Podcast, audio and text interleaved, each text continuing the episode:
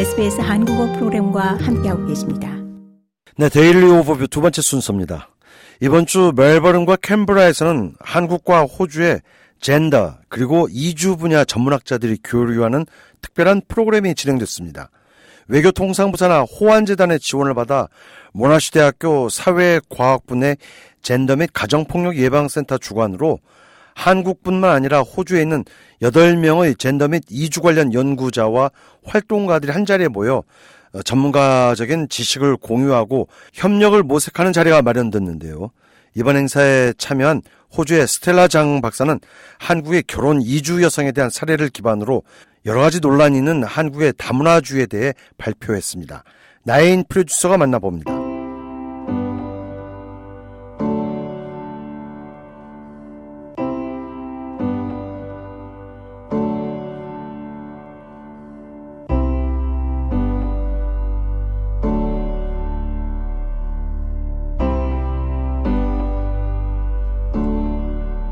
네, 스텔라 장 박사님 연결되어 있습니다. 안녕하십니까? 안녕하세요. 스텔라 장입니다. 네, 어, 박사님 먼저 간단한 자기소개부터 부탁을 드리겠습니다. 저는 2020년에 호주 국립대학교에서 한국 남성과 결혼한 필리핀 이주 여성을 연구하여 박사 과정을 취득하였고, 현재는 호주 내무부에서 근무하고 있습니다. 어, 장 박사님께서는 이번 주 호주에서 열린 한화학자들의 교류 프로그램에 참여하셨는데요. 어떤 프로그램이었습니까? 모나시 대학교 사회과학부 내 젠더 및 가정폭력 예방센터의 초청을 받아 한국뿐만 아니라 타주에서도 총 8분의 젠더 이주 관련 연구자와 활동가가 참여하였습니다. 이번 초청은 호주 외교통상부 산하에 있는 호환재단의 지원을 통해서 이루어졌고요. 한호 간 젠더 및 이주 문제를 논의하고 한호 연구자 및 활동가 간의 인적 교류 및 네트워크 구축을 위한 자리였습니다. 한 방향이 아닌 양방향 지식 공유를 목표로 하였습니다. 특히나 코로나 이후 처음으로 분야의 전문가들이 모여 지식과 경험을 공유하고 협력 방안을 모색하는 자리였습니다. 한국 네. 기반의 호주 동문들과 다시 만나서 지속적인 파트너십을 형성할 수 있는 기회였다고 생각하고요. 앞으로도 일회성이 아닌 한호 연구자 및 활동가가 협력하여 글로벌 이슈인 젠더 및 이주 문제에 대해 어떻게 대응할 수 있는지 협의해 나갈 예정입니다. 네. 어, 이번 교류 프로그램에서 장 박사님께서는 한국으로 시집 온 해외 여성들, 이 해외 이주 여성들에 대한 내용을 발표하셨다고 들었습니다. 어, 어떤 연구였나요? 결혼 이민자 여성을 중심으로 한 한국의 다문화주의에 대해서 발표하였는데요. 네. 다문화주의의 본래 의미가 한국 사회에서 제대로 이해되어지지 못하고 있다는 점, 다문화 가족이 어떻게 국제 가족과 다른 의미로 사용되고 있는지, 반다문화주의가 왜 생기고 있는지에 대해서 논의하였고요. 먼저 한국의 독특하고 복잡한 다문화주의와 인종관계를 소개하였고, 그런 다음에 결혼 이민의, 결혼 이민의 젠더 특성과 한국 남성의 국제 결혼이 왜 점점 더 어려워지고 있는지, 또 음. 일개, 일곱 개 국가의 결혼 이민 여성이 배우자 비자를 받기 위해 이수해야 하는 언어 및 문화 교육에 대해 소개하였습니다. 제 현장 조사를 바탕으로 한국 정부에서 운영하는 다문화 가족 지원 센터와 그곳에서 만났던 다문화 가족과 아이들 중도 입국 자녀 교육에 대한 상황을 논의하고 다문화주의의 미래와 방향에 대해 같이 생각해 보면서 발표를 마쳤습니다. 네. 어, 먼저 장 박사님께서 어떻게 한국의 이주 여성에 대해 관심을 갖게 되셨는지가 궁금합니다. 특별한 계기가 있으셨나요? 어, 유엔에서 근무했었기 때문에 소외된 네. 소수 집단에 관심이 많았고 특히 저 또한 외국인으로서 여성으로서 차별을 경험하였습니다. 아주 음. 슬픈 현실이죠. 여성이라는 이유로 또 영어를 호주인처럼 구사하지 못한다는 이유로 사회 집단에서 학교 및 회사에서 제외되는 것은 인간의 권리를 침해하는 것입니다. 이 음. 차별은 이주 여성들에게만서만 그치는 것이 아니라 그들의 자녀들에게까지도 승계되는데요. 음, 저 또한 호주에서 결혼 이주 여성으로 살아가고 있기에 이주 여성의 아픔과 힘겨움을 잘 공감할 수 있었습니다. 제 남편은 인도계 호주인입니다. 저와 제 아이들 그리고 남편까지 저희 가족은 어느 누구도 백인이 아니기 때문에 호주 안에서 차별을 겪을 때가 있습니다. 또 네. 한국에 갔다고 해서 예외는 아니죠. 저희 가족은 다문화 가족으로 분류됩니다. 제 아이들을 향한 차별을 경험하면서 우리 아이들이 최소한 한국 시민으로서 한국에 갔을 때 피부색 때문에 차별받지 않고 있는 모습 그대로 받아들여졌으면 하는 바람에서 다문화 가족과 이주 여성들의 삶을 대변하고 싶었습니다. 아, 그러셨군요. 네. 결혼 이주 여성의 삶 향상에뿐만 아니라 그 자녀들이 겪는 고통을 덜어주고 싶었습니다. 네. 어, 정말 아마도 호주에서 고국을 방문하신 많은 한인 동포 여러분께서 이 장 박사님과 같은 심정이지 않으셨을까 싶습니다. 이 특히나 그 외국인과 결혼하신 많은 이 국제가정 어, 분들도 이런 생각을 하셨을 텐데요. 한국에서 말하는 다문화주의, 이 다문화주의라고 불러도 될지라는 의문이 들 정도로 사실 좀 일방적인 문화 강요처럼 느껴졌습니다. 왜 이런 식의 다문화주의가 한국에서는 형성됐을까요? 한국의 다문화주의는 분열적이고 잘 이해가 되지 않는 문제인데요. 정부 부서에서 네. 쓰는 다문화의 정의는 다르고 또 사회 여러 그룹에서 다양한 용도로 사용되고 있는데요. 법적, 사회적 측면에서 다문화주의는 특정 이민자 그룹이 어떻게 빠르게 한국 사회에 동화되고 적응하는지에 연관이 있어요. 음, 다, 네. 다문화 가족 지원법에 따르면 다문화 가족은 대한민국 국민과 합법적으로 거주하는 이주 배우자와 그 사이에서 태어난 자녀들만 포함합니다. 즉, 한국의 음. 다문화 가족 개념은 외국인 가족과 편부모 가족을 배제합니다. 또한 사회적으로는 음. 조선, 조선족이나 개발도상국의 배우자가 포함된 가족을 지칭합니다. 아, 이, 이 개념은 국제가족과는 또 다른데요. 국제가족은 선진국 네. 출신이거나 아니면 피부가 백인인 사람을 분류한 또 다른, 네. 아, 의미로 쓰이고 그런가요? 네. 아. 그래서 호주를 포함한 선진국의 다문화주의는 시민과 이주민 모두가 다 적용되고 공유되는 정체성을 촉진하고 문화적 다양, 다양- 다양성을 축하하는 그런 의미를 가지고 있는데 한국의 다문화는 그렇지 못하잖아요.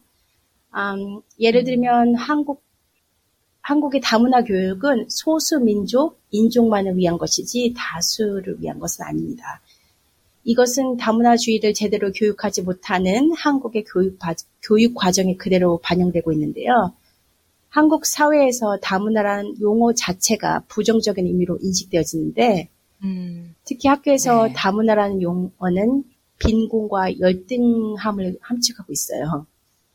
그래서 그렇습니까? 굉장히 음, 충격적입니다. 혼혈아라는 네. 표현을 좋아하지 않, 않, 않긴 한데 다른 단어가 없어서 biracial child를 그러니까 혼혈아를 차별하고 비방하는 용도로 또 사용되어지고 있고요. 당연히 그렇다 보니 이제 biracial children 혼혈인과 이민자 그룹은 다문화라는 용어를 사용하지 않는 것을 선호하죠. 하지만 현재는 다문화를 라는 용어를 대체할 다른 용어가 공식적으로 없고 정부에서 계속 사용하고 있습니다. 참 안타깝네요. 호주에서는 다문화라는 단어가 굉장히 긍정적인 의미를 많이 함포하고 있는데 한국에서는 그 자동적으로 부정적인 의미가 어, 함유돼 있다고 하니까 사실 좀 충격적인 생각이 들기도 합니다. 어, 이런 사회적 분위기에 가장 힘든 분들은 물론 이주 여성들이겠지만 앞서서도 언급하셨던 것처럼 그 아이들에게도 이 어머니의 문화를 그대로 포용하지 않으면서 좀 부정적인 정체성을 만들어주고 결국 큰 상처를 주지 않을까라는 우려가 드는데요. 이런 부분도 연구하시면서 많이 보셨죠? 어떠셨나요? 결혼 이주 여성들이 한국에 도착하면 다문화 가족 지원 센터에서 교육 및 적응을 위해 한국어 수업, 문화 적응 훈련 및 예절과 예의를, 예의를 배우게 되는데요. 이 지원센터에서 가족의 역할과 구조에 대해서 교육을 하는데 가부장적인 친족 우선주의를 기반으로 하고 있습니다. 아, 네. 이주 여성들에게 자녀 양육 그리고 남편과 시댁을 잘 모시라고 가르치는데 아, 다문화 가족 지원 센터는 이주 여성들이 모국어를 가르치지 않는 것이 자녀의 미래를 위해 더 좋다는 개념을 심어줘요. 이는 한국의 다문화주의를 뒷받침하는 언어 문화적 위계를 반영합니다. 네. 현장 조사에서 만난 필리핀 이주 여성의 자녀 중 영어를 잘 할 수 있는 아이들이 없었어요. 필리핀 여성들이 말하기를 남편과 사회로부터 자녀들에게 다른 언어를 가르치면 한국어 능력이 저하될 수 있다는 두려움과 압박을 받았다고 합니다. 네. 이 과정에서 모든 해결책은 이주 여성이 빠르게 적응하고 한국어 능력이 향상되는 것이라고 가르치며 아이들에게 좋은 엄마로서 한국어로 아이를 훈육하고 자랑스러운 한국 시민을 키우기를 요구하지만 남편의 참여도는 그닥 없습니다. 음. 많은 이주 여성들은 자신의 모국어를 가르치는 것이 자녀의 한국어 학습에 방해가 될까봐 걱정을 해요. 그래서 정부 조사에 따르면 이주민과 한국인 부모를 둔 자녀의 58.4%가 단일 언어를 사용하고 이주 여성의 81.6%는 자녀의 한국어 발달을 굉장히 걱정하고 있습니다. 그러다 보니 아이들이 한국어를 잘 구사하지 못한 엄마를 부끄러워하겠죠. 음. 이러한 상황에서 엄마의 모국어를 배우고 싶고 엄마의 나라와 문화를 알고 싶다는 열정이 생기기는 어렵겠, 어렵겠죠. 네. 정말 호주의 상황과는 너무나 어, 다른 이 한국의 상황을 저희가 듣고 있는데요. 참 안타까운 마음이 들지 않을 수 없습니다. 어, 이렇게 일방적인 문화 강요라고 사실 해야 될 것 같은데요. 한국에서만 일어나는 일입니까? 이 다문화주의 사회인 호주에 익숙한 저희들로서는 좀 이해하기가 힘든 부분인데, 세계에서 한국만 그런 것인지라는 생각을 하지 않을 수가 없습니다. 어떻습니까?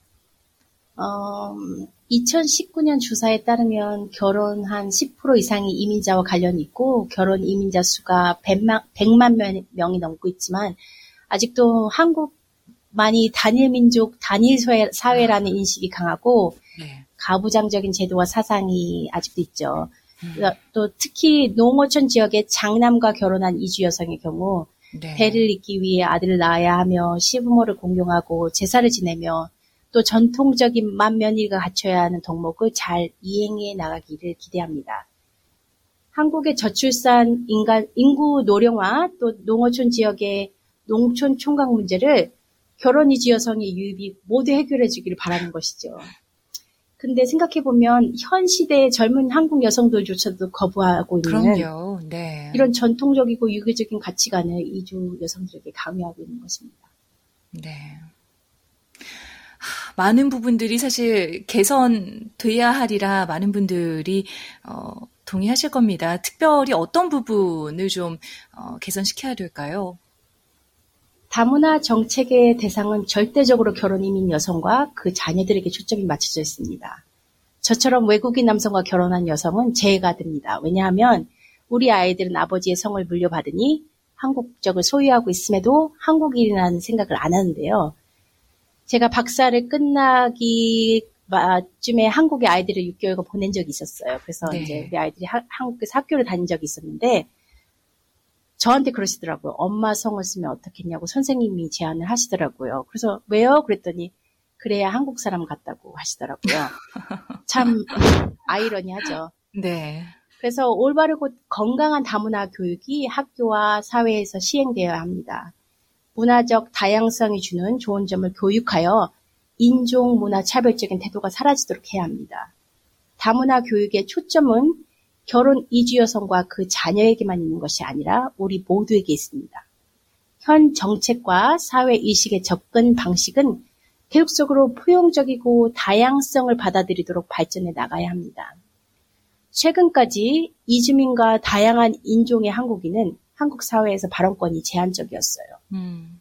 다양한 민족, 인종과 문화를 가진 새로운 한국 시민들이 각계 각층, 각층에서 활발하게 활동하기를 바랍니다. 이주 여성들이 다문화주의의 미래 방향에 대해 더 많은 발언권을 갖게 되어야 합니다. 이민자와 한국인 사이의 장벽을 무너뜨리고 다양한 문화적 수용과 관용을 촉진하는데 더 중점을 준 정책과 접근이 필요할 때입니다. 네. 어, 박사님께서 말씀하셨듯 박사님께서도 직접 다문화 가정을 꾸리셨고 또 아이들과 함께 한국에서 생활한 그런 경험이 있으셨기 때문에 이런 연구를 해오시면서 좀 여러 가지 감회가 새로우실 것 같습니다. 어떠셨나요? 저는 이제 개인적으로 27개국을 여행하고 일하고 거주하면서 다양한 문화, 언어, 인종을 접했습니다. 네. 모든 사람은 인종이나 피부 색깔, 종교 문화, 성 정체성 등의 이유로 차별을 받아서는 안 된다고 생각합니다. 왜냐하면 인간의 권리는 평등한 것이니까요. 또 가장 개인적인 문제가 최고의 연구 주제가 된다고 생각합니다. 음. 그렇기 때문에 저는 호주에서 결혼 이주 여성으로서 한국의 다문화 가정의 일원으로서 인종과 젠더 문제는 계속 저와 함께 할 것입니다. 특히 정부의 정책이 진보적으로 향상되는데 기여하고 싶습니다. 네. 스텔라장 박사님의 연구가 한국 사회를 변화하는데 어, 큰 힘이 되지 않을까 기대를 해보겠습니다. 네, 오늘 바쁘신 가운데 함께 해주셔서 고맙습니다. 감사합니다.